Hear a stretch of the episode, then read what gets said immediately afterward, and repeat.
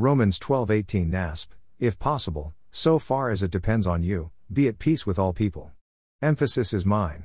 One of the things that causes me and apparently many others a serious amount of frustration is our growing inability to accept the opinions of others that we personally disagree with.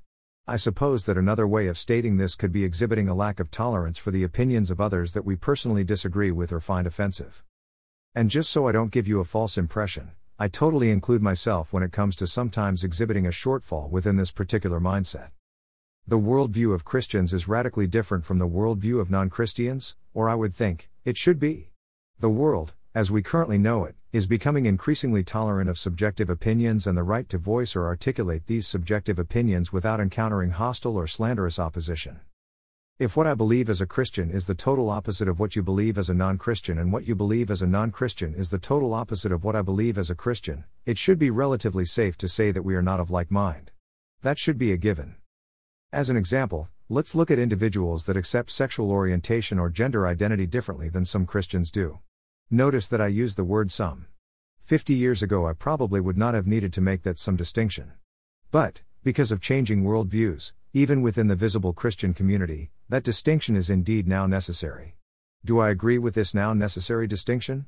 No, I do not, but let's skip over that for the time being due to brevity considerations and keep this difference of opinion isolated to opposing opinions between Christians who do not accept the more inclusive changing worldview, and non Christians who also accept the more inclusive worldview. One of the things that I find particularly disturbing is that those who accept the more inclusive worldview and expect acceptance by all, for their stated perspective, do oftentimes themselves fail to exhibit acceptance towards those who would disagree with their subjective opinion. Regardless of which statistical data source one uses, by far, the majority of the world's population still does not identify with the LGBTQIA perspective. This would seem to indicate to me that even within the changing worldview, although now more generally accepted, it still is not personally identified with, by the greater majority, as a preference lifestyle. In like manner, with regard to hostile and slanderous exchanges, there are also many documented cases where some professing Christians have not exhibited acceptance of the reality of this difference of opinion, without also becoming hostile or slanderous. These hostile and slanderous exchanges ought not to be so, and I would submit, as per the initial biblical quote above, it behooves us as Christians to set the pattern of tone. One of the most difficult mindsets to steadfastly maintain is to separate discussing a disagreement or a differing perspective with someone, and not transferring one's dislike or disagreement with the issue being discussed to the individual to whom you are discussing it with.